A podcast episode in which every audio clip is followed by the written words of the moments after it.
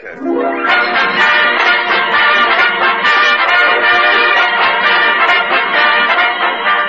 The more than 45,000 Texaco dealers from coast to coast welcome you to an hour of mirth and melody. With our star comedian, Fred Allen. Kenny Baker and Portland Hoffa. Our guest, Mr. Franklin P. Adams, star of Information Please. The Martins and Al Goodman's Orchestra. It's time.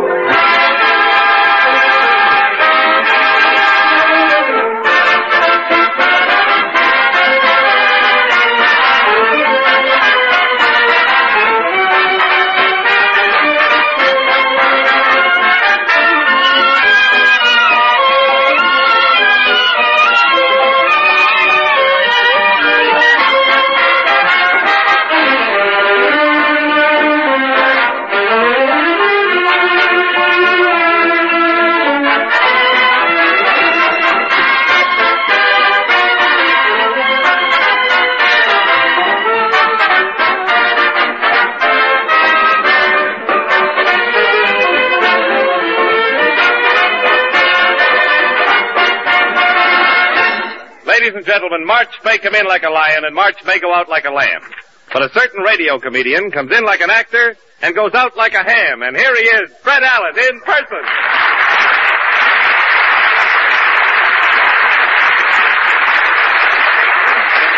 Thank you, and good evening, ladies and gentlemen. And Mr. Wallington, thank you for that hammy introduction. You know, it's a, don't take bows. Your, glasses slip down your nose and you look awful when you bow, you know. You ought to de-oil your pores, I mean, for, take that from a friend. But thank you for that hammy introduction. It's about, it's about time, it's about time we had a ham on this program to go with those eggs you lay around here. You're the only announcer I know who should live in a nest, really. Give up that apartment and take a nest. But you're right, Jimmy. March certainly did come in like a lion. Snow, sleet, cold, ice. Oh, this freezing weather's too much for me, Fred. I'm going back to sunny Hollywood. Sunny Hollywood. Mhm. Have you heard Bob Hope's program lately? I know. Oh, I always tune in on Bob to get the weather report.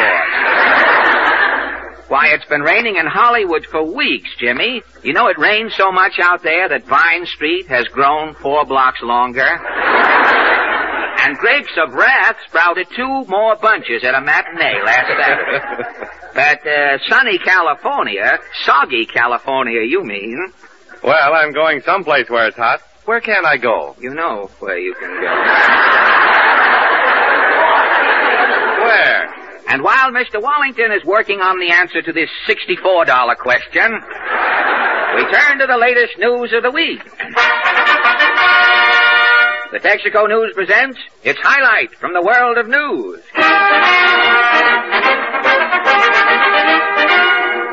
Hollywood, California. Academy of Motion Picture Arts and Sciences makes its annual awards for outstanding achievements in the cinema industry for 1940. Ginger Rogers, receiving award for her role in Kitty Foyle, said, This is the happiest moment of my life. James Stewart, voted outstanding male star for his work in the Philadelphia Story, said, This is the happiest moment of my life. Cecil Salvin, an extra who didn't win an award, but who found four dollars on the floor when the banquet was over, said, This is the happiest moment of my life. Anyone caring to write Cecil Salvin may reach him care of Oxygen Tent Number Two at any hospital. Texaco News, ignoring Academy selections, makes its own awards to little-known mugs who contributed practically nothing to the advancement of the motion picture industry during the past year. A Texaco Award goes to the man who broke the Hollywood record for completing a feature picture in record time during 1940. Professor Fonstock Crest. What, uh, what company are you with, Fonstock? Whippet Productions. Whippet Productions? Yeah, it's a quickie studio. We make pictures so fast they lap over. Oh, they do? Yeah, if a director ain't off at the set the minute his picture is finished, he's in the first reel of the next picture. Well, tell me, Fonstock, what is the fastest picture you have ever made? Souls Akimbo, a nine-reeler. Well, how long did Souls Akimbo take you? Well, at 8 o'clock this morning, I'm pacing the bare rug in my office. The phone rings. Yeah? It's some guy with a crockery store. He's stuck with a lot of dishes, so he needs a picture to get rid of them. This was at 8 o'clock this morning. Yeah, we was cast and in production at 9. The picture's finished and down in the tailor shop being cut before noon. Really? We preview it during lunch in the commissary. And? At 2 o'clock this afternoon, 800 people in that guy's crockery store were hissing another Whippet production. Well, that's some speed, isn't it? Well, tell me, is the picture finished? Is it through now? Oh, no, it opens again tomorrow as a revival. Oh, it does. well, I'm sure critics will give it four shooting stars, and thank you, producer Fon Stark Cress. A Texaco Award for all-around incompetence goes to Murdoch Nub. Now, you were... you weren't cited by the Academy, were you, Murdoch? The Academy. Ha ha. I'm laughing. Well, you don't... You don't agree with the Academy selections? Who is this Prentice Sturgeon they're raving about? Preston Sturges?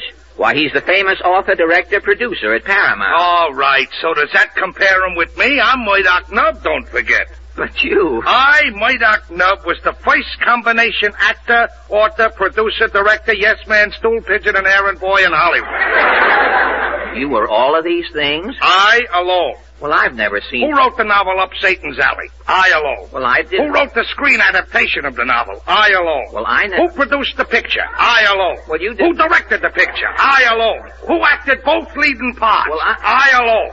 After seven years in production, when the picture come out, who went to see Up Satan's Alley? You mean- I alone. That's fame, isn't it? And they're raving about this Prentice Sturgeon. What about Murdoch Nub? Well, who ever heard of Murdoch Nub? I alone. Well, that completes your cycle, and thank you, actor, author, producer, and pest, Murdoch Nub. A Texaco Award for the most embarrassing moment on a uh, on a picture set goes to Miss Fody LaFontaine. You uh, you all know her from her recent pictures, I'm sure.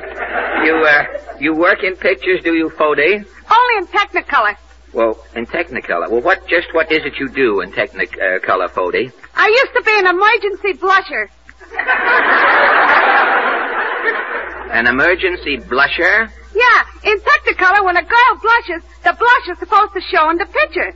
Oh, I see. But in Hollywood, most actresses is either wild wise or anemic. They can't blush. And that's where you come in. Yeah, if the director wants a blush and the femme lead can't blush, I jump in and blush for her. Well, how uh, how how do you manage to blush uh, uh, by appointment and at will, Fody? By manipulating me veins. Oh, you manipulate. Yeah, I wear loose foundation garments and manipulate me veins. Well, what uh, what caused your award-winning embarrassing moment? A sarong was my undoing.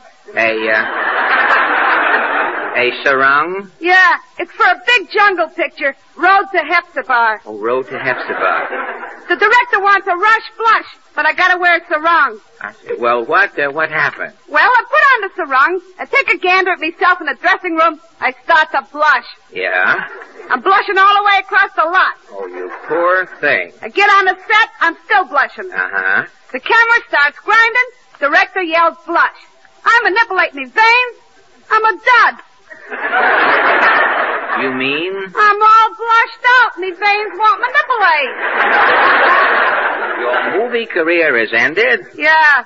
I took two transfusions and tried to get back in, but you know Hollywood. Oh, do I know Hollywood? Well, what uh, what are you doing today? I'm doing my specialty in a movie theater on 7th Avenue. Oh, at the Roxy? Yeah, I'm a Roxy blusher. Well, congratulations on your marvelous comeback and week finish, uh, Miss Fody LaFontaine. A movie, a movie, the movie fan who got into the most trouble through being loyal to his screen uh, idol was Barclay Dell. What is your favorite, uh, or who rather, is your favorite movie star, Barclay? Uh, Bela Lugosi. Really? I ain't Mr. Bela Lugosi picture for ten years. You admire Mr. Lugosi's acting so greatly? Oh, it ain't his acting. Well, then, what has you made? Uh, made uh, what has uh, what has made you such an ardent? Coping with a man like you uh, upsets the other party. You know that. what nature has done to you, you could sue. Tell me what the. Uh, uh, tell me, uh, Barclay. Barclay, tell me, what has made you such an ardent Lugosi fan? Well, I'll tell you. You see, nature put a big wart on my Adam's apple. Oh, a wart? Yeah, it's right here under me collar button. No kidding. Yeah, yeah. When I put on me collar, the collar button presses against the wart. The wart presses against me Adam's apple. It's agony. What's that got to do with Bela Lugosi? Well, the only pleasure I had for ten years I owe to Bela Lugosi. Well, how do you mean? Well, when I go into the theater, my collar button is always pressing against the wart. The wart is pressing against me Adam's apple. I'm in agony. Yeah? Then Bela Lugosi comes on the screen. Yes? My flesh starts to creep. Yes? The wart creeps up over me collar.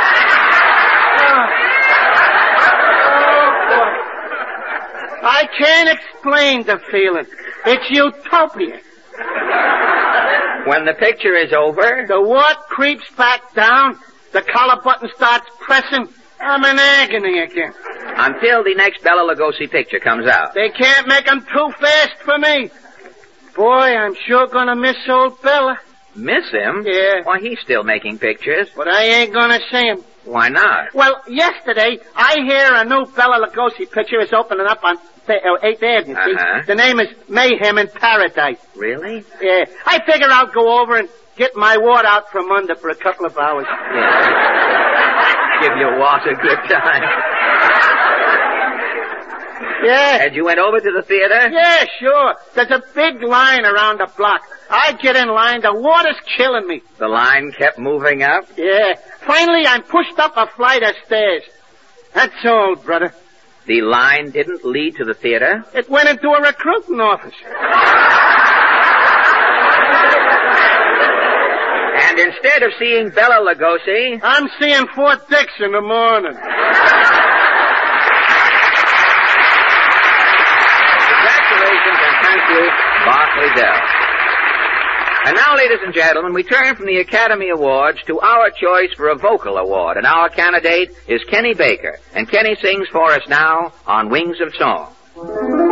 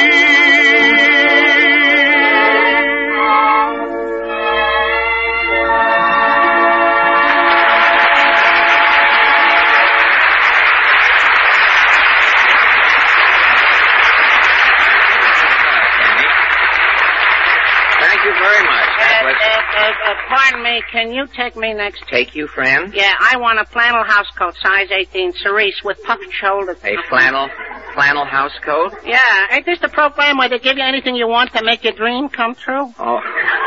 No, if you're asleep, you better wake up, uh, brother. You're on the wrong program. Gee, am I a dud? Well, you certainly look like one in a flannel house coat, size 18. Oh, I, I don't want it for me. It's for my wife, Gertie. Oh, your wife. Yeah, you see, every morning when I start off to work, Gertie comes out on the front, por- front porch in a wrapper to wave goodbye. Uh-huh. By the time I get the car started these cold mornings, Gertie's just a mess of goose pimples. See, I want a flannel house coat, size Well, 18 look, now wait, with just, just a second. It- it- look, you don't need a flannel housecoat for your wife. What you need is fire chief for your car. You see, then you'll get quick starts, and Gertie won't get those goose pimples. Now, for further detail, just lend a good ear here to Jimmy Wallington. If there's one time when duds, those useless slow action elements in gasoline, show their true colors, it's when you want a quick start on a cold day.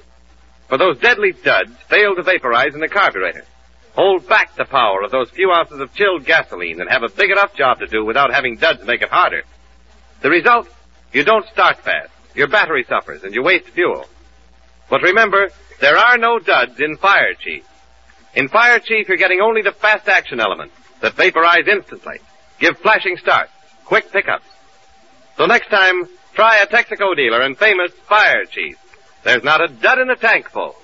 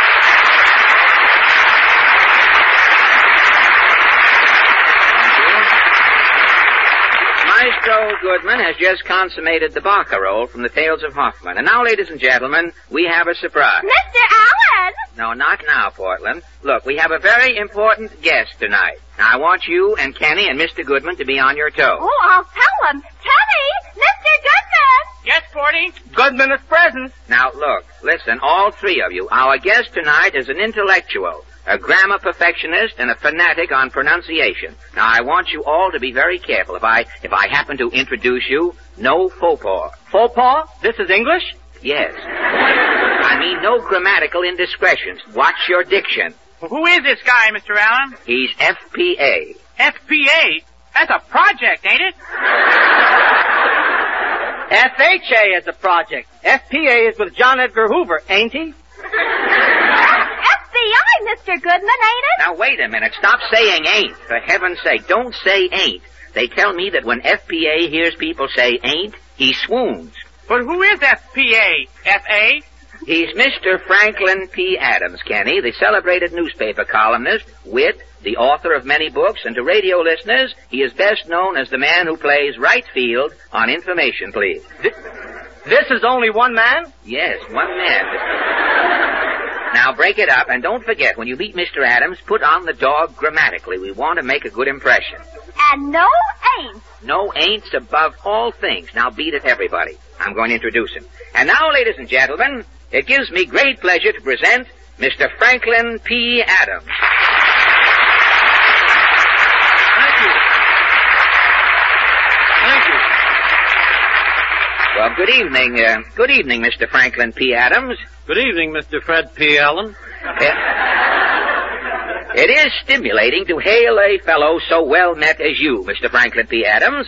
It is equally stimulating to ha- say, do we have to be this formal? Oh, no, not uh, not necessarily. We were afraid you might be a stuffed shirt, and we just wanted to make you feel at home. I ain't a stuffed shirt, Mr. Allen, confidentially. You're not? No, I ain't. Something is wrong here. We've got the wrong Adams or something. But those ain'ts. Are you sure you're the Mr. Adams? You ain't kidding, brother. Well, it's certainly nice of you to take a sabbatical from information, please, and embark on this mental slumming tour tonight. Now, Mr. Adams, my uh, little company must impress you as being mentally unkempt and teetering on the subnormal. Oh, I don't know. That fella Goodman looks like an intelligent type. Well, we we don't keep him on a leash, if that's what you mean. Say, you uh, you haven't met our little group, have you? Don't bother, Fred. I know quite a few people. I don't want to overdo it. Oh, what's the difference? So you'll sink a little lower socially. You mean I ain't touched bottom? Not yet.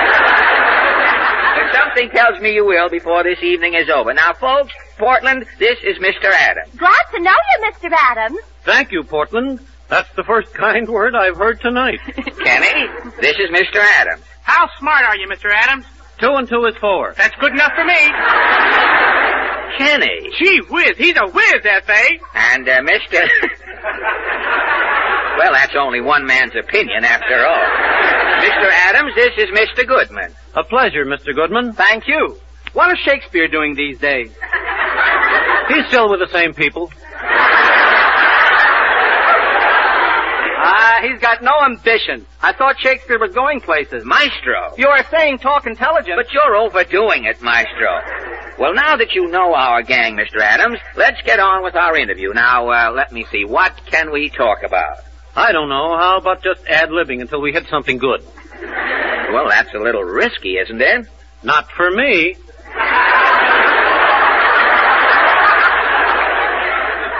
I, uh, well, uh, you know, it's easy for you guys on information, please. You can get out of a, a, a conversational hole with a uh, with a quotation from Shelley or an old used bird call, but on a program like this, we uh, we have to have scripts. You mean otherwise people wouldn't think radio comedians could read?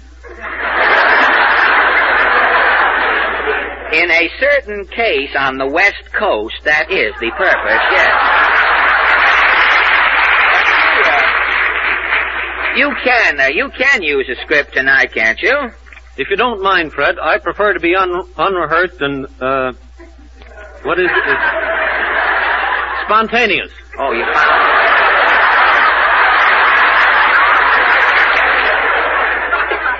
You, uh, you want to be unrehearsed and spontaneous. It says here.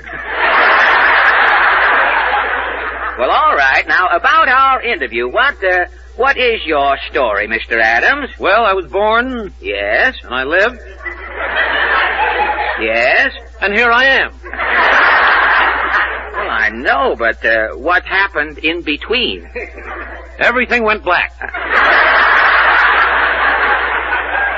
Well, for a, uh, for a man who has been working in the dark so many years, you certainly have accomplished a great many things. I'd rather not talk about myself, Fred. You mean you'd rather not mention that you write a column on the Brooklyn Eagle? The New York Post. Well, wouldn't you like to say you've been writing a daily column since 1904? 1903. Don't you want it known that you are a celebrated writer of lyric poetry? No, it's like verse. But uh, years ago, you did write a musical comedy with Mark Twain. Practically, it was O. Henry. Mr. Adams, won't you please admit that you're on the air every Friday with that popular radio show, The National Barn Dance? No, sir, that's information, please. Well, all right. If I'm getting everything wrong, why don't you tell your story your own way? I'd rather not talk about myself, Fred. Well, I know, but there must be something you'll talk about. Yes, there is, Fred. I've got a pair of pet peeves, and I've written about them for years. What are they? Well, I've agitated against double parking in New York Street. And as a result of your crusade? Today we got triple parking.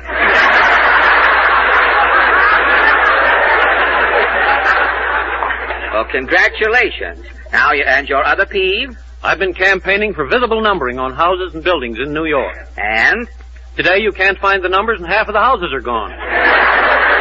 Well, so much for your dynamic crusading. Now about information, please. How did you amass the vast knowledge you dispense on your program? In other words, Mr. Adams, how did you become so smart? I started as a moron and worked my way up. I see. Well, with your strenuous routine, what do you do for relaxation? I play tennis. Oh, you do, really? Uh, do you play an exciting game of tennis? Well, I've been playing tennis for 40 years and I've never beaten a healthy man yet. Confidentially, confidentially, Mr. Adams, uh, do you uh, imbibe? Is that an invitation? No. No, that what is- point is there in answering? Well, I haven't seen a point on the whole page here. You've got, something there.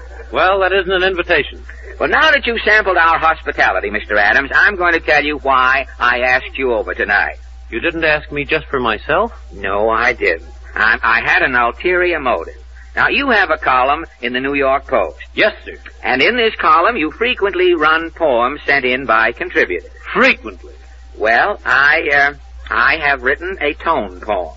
You haven't the poem with you, I hope. Fortunately, I have. Would you like to have me read it to you?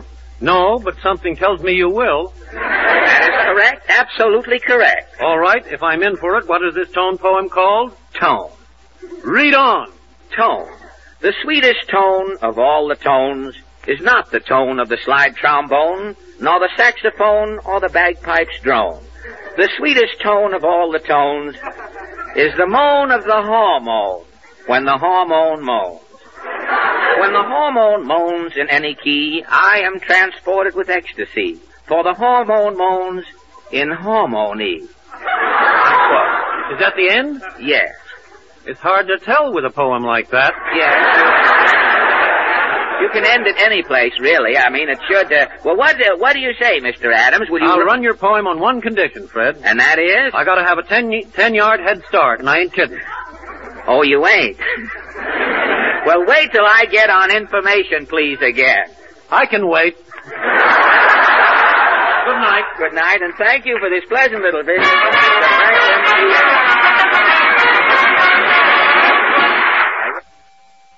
Now, at this time, ladies and gentlemen, the Martins tear themselves away from the bosom of their fan club just long enough to sing Young Man with a Horn.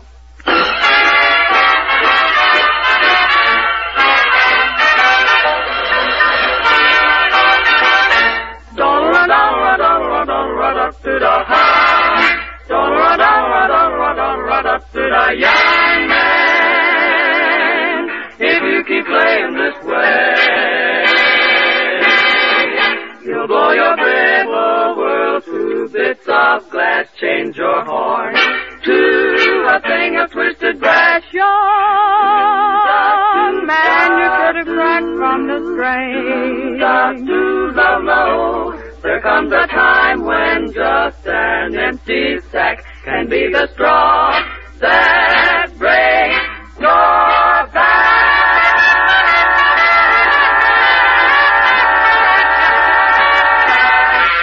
Lord only knows just what he was born. No time to learn how to read or write. He thinks all day, but he plays all night. He's that young man.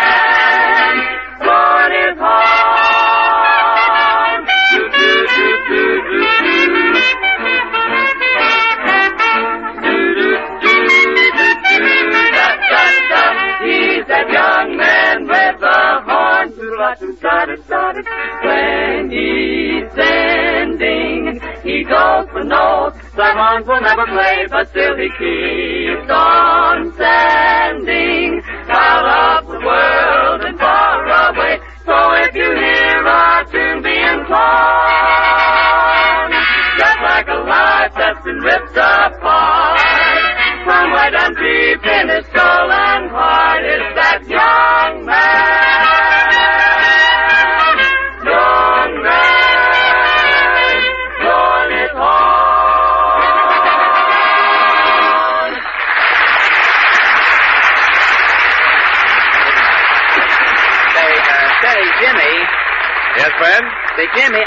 been admiring that handkerchief in your breast pocket there all evening. It's the neatest shade of beige I've ever seen. Well, I'm glad you like it, Fred. Yes, it's quite a contrast to the Kleenex you usually carry up.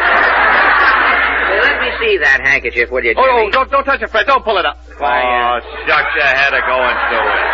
Well, look at this. Why, this isn't beige at all, Jimmy. It's just plain white cotton scorched. Look at that thing. Yeah, yeah, I know, I know. That's what I get for trying to do my own ironing. Jimmy, you do your own laundry, too? No, no, Fred. You see, the way this happened, I was dressing this morning and I noticed that my outside handkerchief looked like it had been slept in. Well, they do get that way after eight or nine weeks, you know that. So I thought, why not slap it on the ironing board and smooth it out?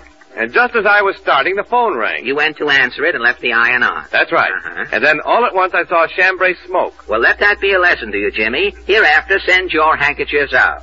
Yes, there's a lesson for all of us there, Fred. Smoke from the ironing board is like smoke from the exhaust of an automobile. Both mean trouble. For when you see smoke spouting from the exhaust of the other fellow's car, the chances are it's due to excessive engine wear that takes a costly repair job to cure.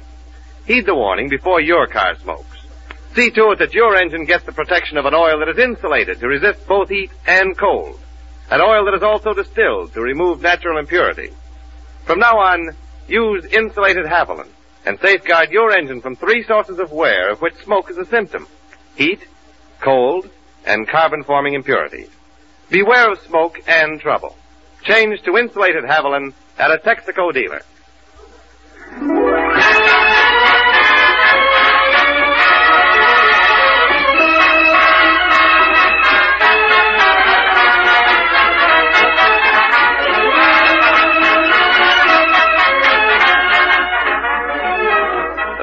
Star Theater continues immediately after a short pause for your station identification. This is the Columbia Broadcasting System. WABC, New York.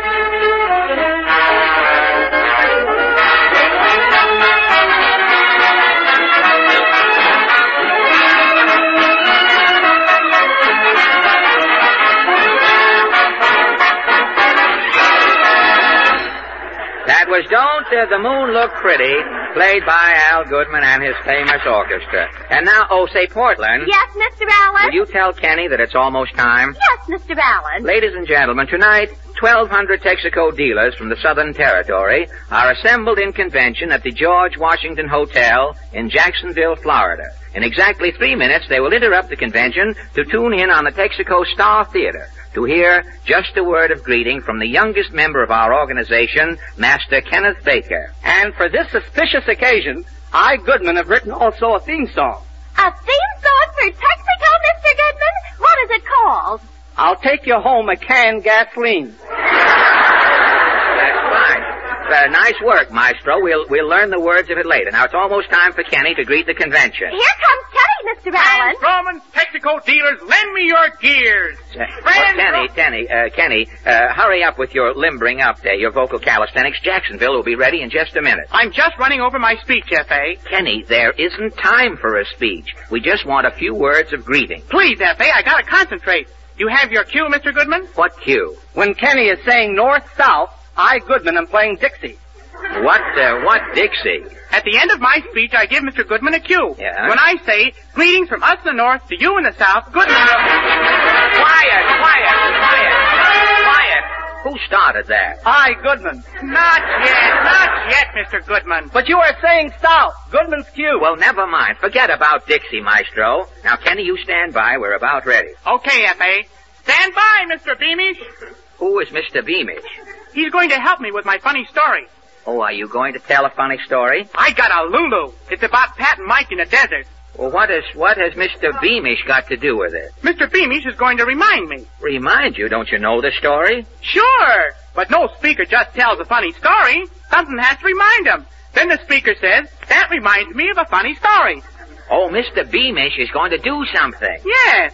So I'll be able to say, that reminds me of a funny story. Well, can't you say that reminds me of a funny story without Mr. Beamish? I'm no liar, F.A. All right, all right. Now, when does Beamish come in? When I give him a cue. What cue? When I say, Texaco dealers, Mr. Beamish... Water! Water! I must have water! Water!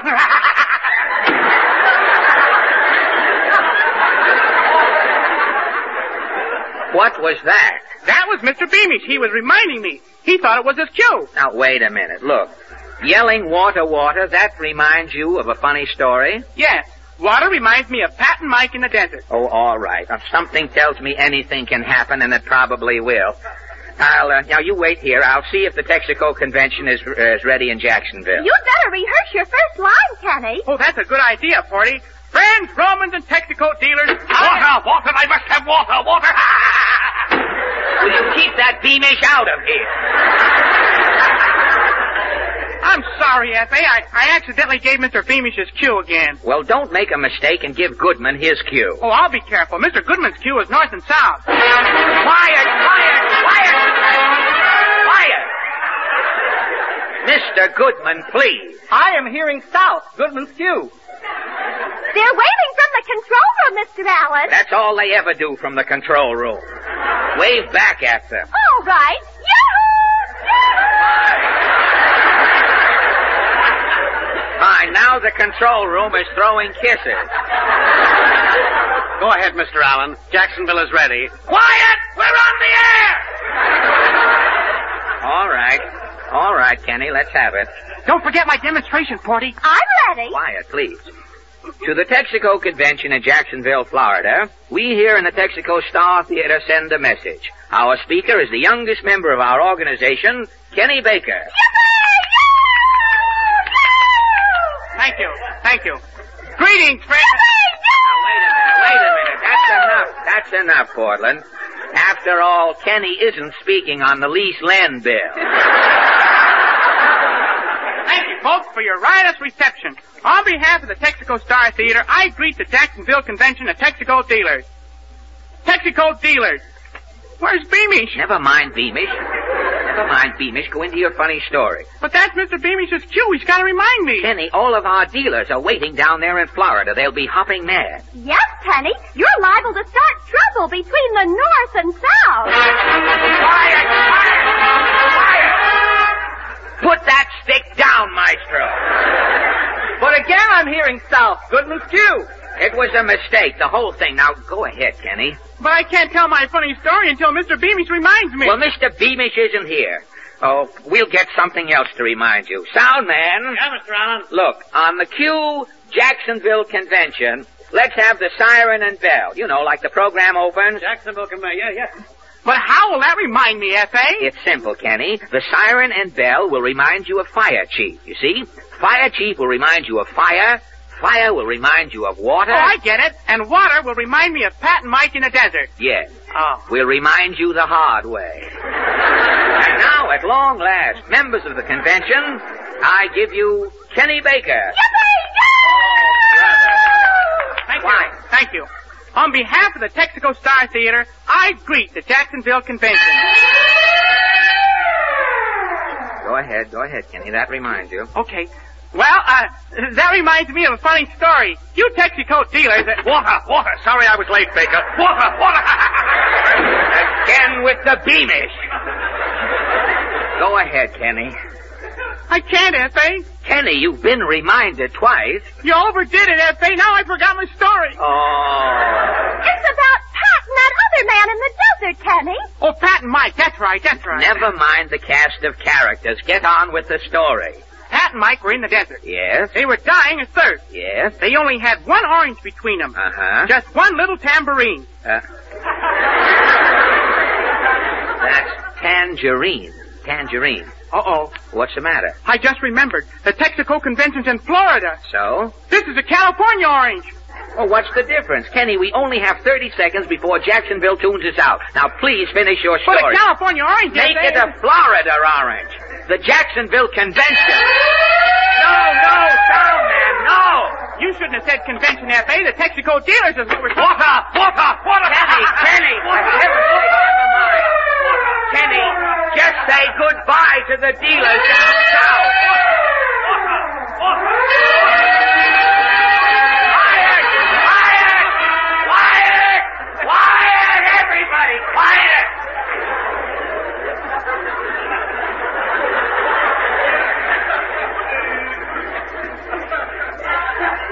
And Pat and Mike were in the desert all... Kenny, Kenny, don't bother with your story.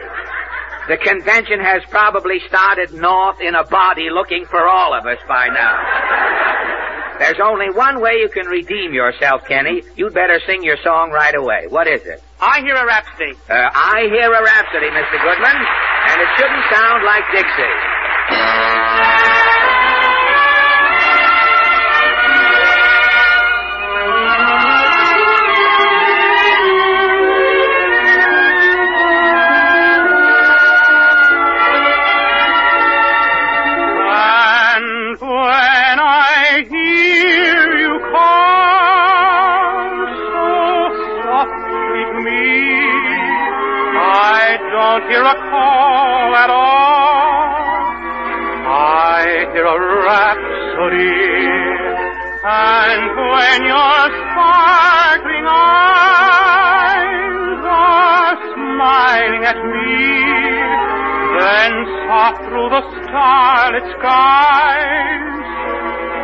I hear a rhapsody. My days are so blue when you're away. My heart longs for you, so won't you stay, my darling, hold me tight and whisper to me, then through a starry night, I hear a rhapsody.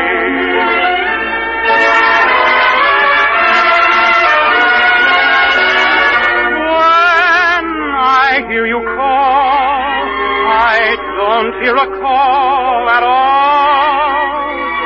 I hear a rhapsody.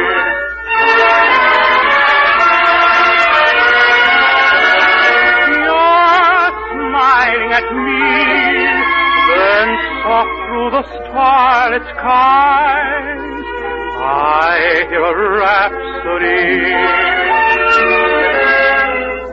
My days are so blue when you're away. My heart longs for you, so won't you stay, my darling, hold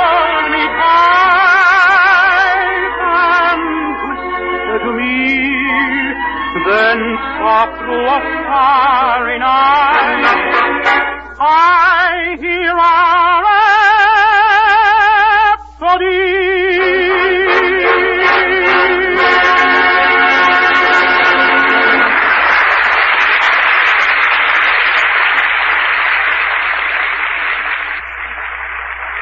A uh, pleasure to hear the rhapsody after all of that Dixie. And, and here's uh, uh, here's Larry Elliott to talk about. Uh, well, what are you going to talk about tonight, Larry? Oh, about uh, nine sixteenths of a second, Fred. Nine sixteenths of a second. Why, that will be about the shortest commercial ever put on the air. Pardon me, I'm going to call Ripley. Oh, no, it's not a commercial, Fred. Oh? Nine sixteenths of a second is the average reaction time for an automobile driver. Reaction time? What's that? Well, that's the time it takes your foot to begin moving when you decide to press the brake or the gas.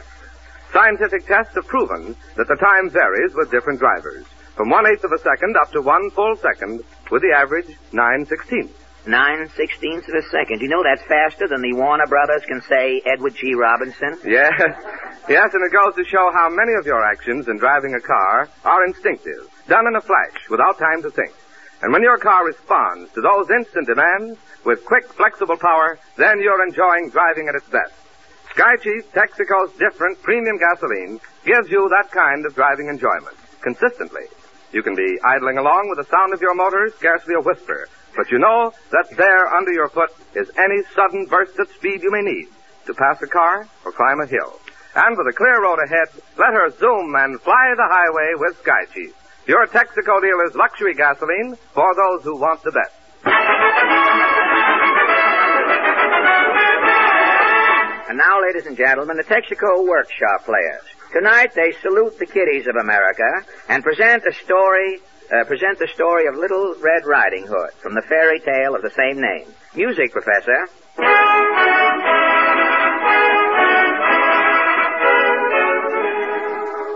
Once upon a time, kiddies, there lived in a certain village a little country girl. Everybody called her Little Red Riding Hood. Ho, ho! Little Red Riding Hood. Red Riding Hood, baloney! Quiet, quiet, please. Pipe down. Pipe down yourself, picklepuss. Uh, ex- excuse me, folks. A fresh kid in the front row who obviously knows me. Uh, just a minute, you. Come up on the stage here, Brat. Okay, I'll come up, jerk. Now, high school boy. I, now listen. Now listen, you digest Dracula. What's the big idea of heckling me as I'm starting the, this fairy tale? Oh, who wants to hear fairy stories? Why, Little Red Riding Hood has been charming kiddies for generations. Yeah, well, she's passe today. Mother Goose is washed up, too. Yeah? Kids they are hep, chum. What kind? Kids are hep, are they? What uh, what kind of programs do uh, you kids want, Sonny? Action stuff, like gangbusters, Buck Rogers. You gotta give us kids something up to date or we won't listen. Now listen, Cub. We have rehearsed Little Red Riding Hood for tonight. Well, that's your hard luck, Allen. I'm going home. Hey, say, wait a minute. Just a minute, Buster. I've got an idea. Now, suppose we present Little Red Riding Hood the way it might be done on some of those other programs. How do you mean? Well, you sit down, Chubby, and we'll show you. Uh, we'll show you how Little Red Riding Hood might sound, uh, might sound served up in gangbuster style.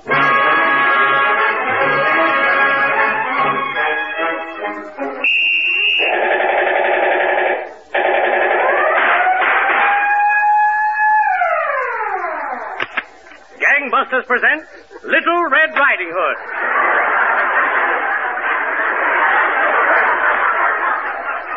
Or, when Granny woke up in the wolf's stomach, she knew it was an inside job.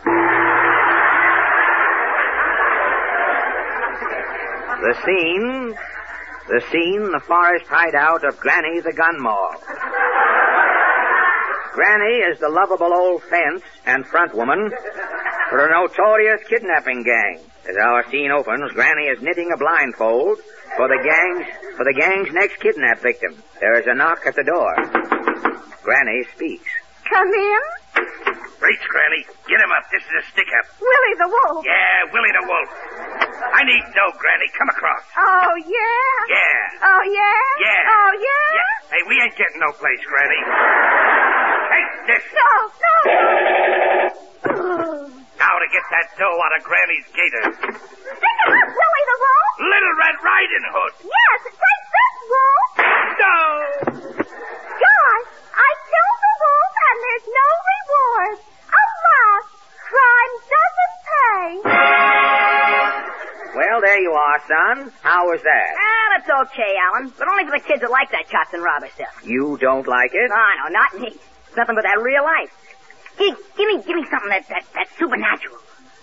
Really? What shows do you go for? Well, personally, I, I like Mandrake the Magician and Superman. Oh, you mean the blood and thunder programs with those kiddie clubs, secret codes, and free badges? Yeah, them shows where a kid can get suspense and cornflakes. Suspense and cornflakes. You want them in that order, do you? Or co- Well, all right. We'll show you how one installment of Little Red Riding Hood would sound done on a juvenile serial show.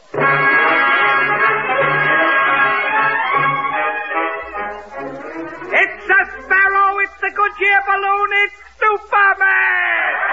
Yes, boys and girls, it's time for another exciting adventure with Superman, the super, super perfect man of the future.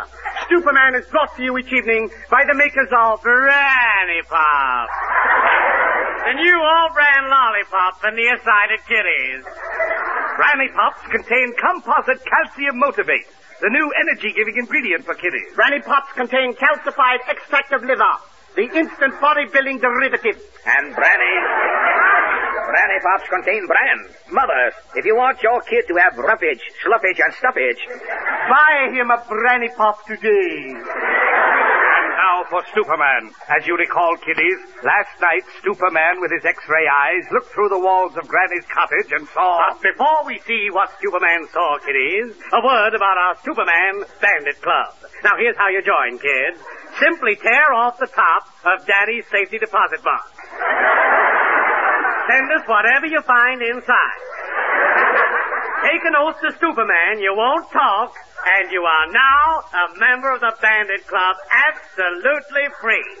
And now for our Superman adventure. But first, tonight's number in the Superman secret code. Tonight's message to all Superman Club members is 94 78 46 25 ring 2.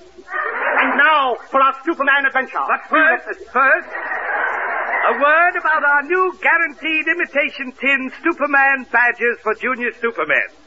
We're all out of them. And now for our Superman adventure. You may remember, kiddies, Superman with his X-ray eyes has seen the wolf through the walls of Granny's cottage. We now find Superman opening the door of the cottage. Superman steps inside. Superman closes the door. This concludes tonight's adventure, kiddies. What will Superman do tomorrow? Tune in tomorrow and see if you can find out between commercials. Good night, kiddies. And don't forget Granny Pop. And don't forget your Superman Club. And don't forget your Superman coat. And don't forget your Superman bag. And don't forget Ah, your- let's knock off, fellas. Yeah. Let's finish that game of tin rummy. huh? Okay, but who's Hey, that? how about oh, oh, I forgot. Good night, kiddies. well, Bob, how did you like that action version of Little Red Riding Hood? Well, it was okay, but there was no human interest in it. No human interest? You mean the children go for those human interest programs too? Sure, especially we the people. Kids go crazy for that sod stuff. They do? Kids do it. Well, look, we'll show you how Little Red Riding Hood might sound if she was presented on We the People. We the people speak. Tonight, we the people bring you a most unusual attraction. You are all familiar with the perennial fairy tale, Little Red Riding Hood.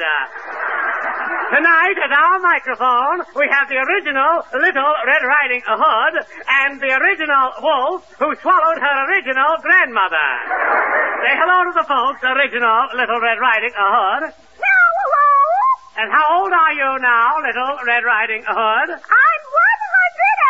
years old. And is this the original wolf? Yes, Mr. Heatter? You've kept the wolf with you ever since he swallowed your granny? Yes, I like to feel that Granny is near me. And now will the wolf say a few words? If you kick him, All right, I will. Thank you, wolf. Folks, that was the original wolf that swallowed Red Riding Hood's granny. Wasn't it, Red Riding Hood? yes, Mr. Heatter. And now, we, the people, has arranged to bring you greetings from the original granny who is still inside the wolf. Our CBS technician is now lowering a mic down into the wolf's stomach. The next voice you hear will be that of Little Red Riding Hood's granny, direct from the stomach of the wolf. Hello, granny! Do you hear me, granny? Yes. After spending 100 years in a wolf's stomach, Granny, have you a message for our radio audience? Yes. Let me out. Let me out of here. We the people speak! There you are, son. You see, Red Riding Hood can make good in radio no matter how she's presented. Well, yeah, she's okay in a lowbrow sort of way. Well, I don't get it. How about some kids that went for high-class music? High class music? I'll show you how Little Red Riding Hood might sound in grand opera.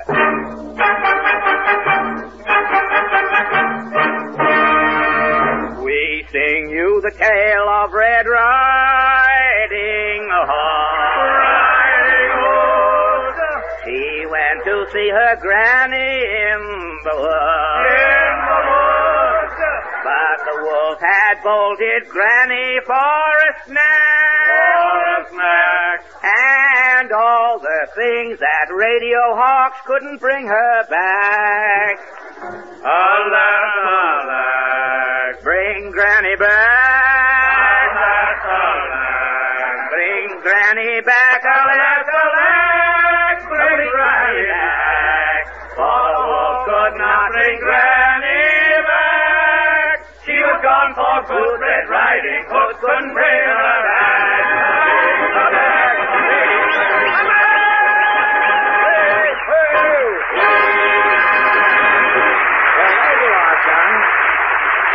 son. How was that? Oh, I'm sorry I started the whole thing. You're sorry. How about me? Well, I, I guess there's only one real way to enjoy Red Riding. That's the way I started to do it in the first place. Now you keep quiet and I'll tell the story. Once upon a time, kiddies.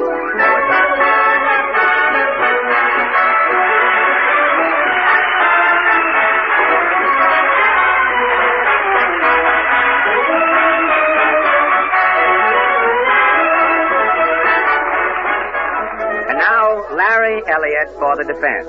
The next two moments are devoted to the entire petroleum industry by the Texas Company. The preparedness of the petroleum industry is welcome news to every American today. But this preparedness didn't just happen. Behind this readiness to meet the emergency requirements of a sudden industrial speed up, the great demands of our mechanized armies, our fleet, and aviation forces, is a story that goes back many, many years. A story of research, planning, and manufacture. Today, as a result of this long-range preparedness program, the petroleum industry is not only ready and willing, but also able to give all-out support to our country. Petroleum is a real defense industry. Thank you, Larry, and thank you, ladies and gentlemen, for joining us tonight. This is Fred Allen saying good night for the more than 45,000 Texaco dealers from coast to coast and inviting you to stop in anytime. Remember, you're welcome.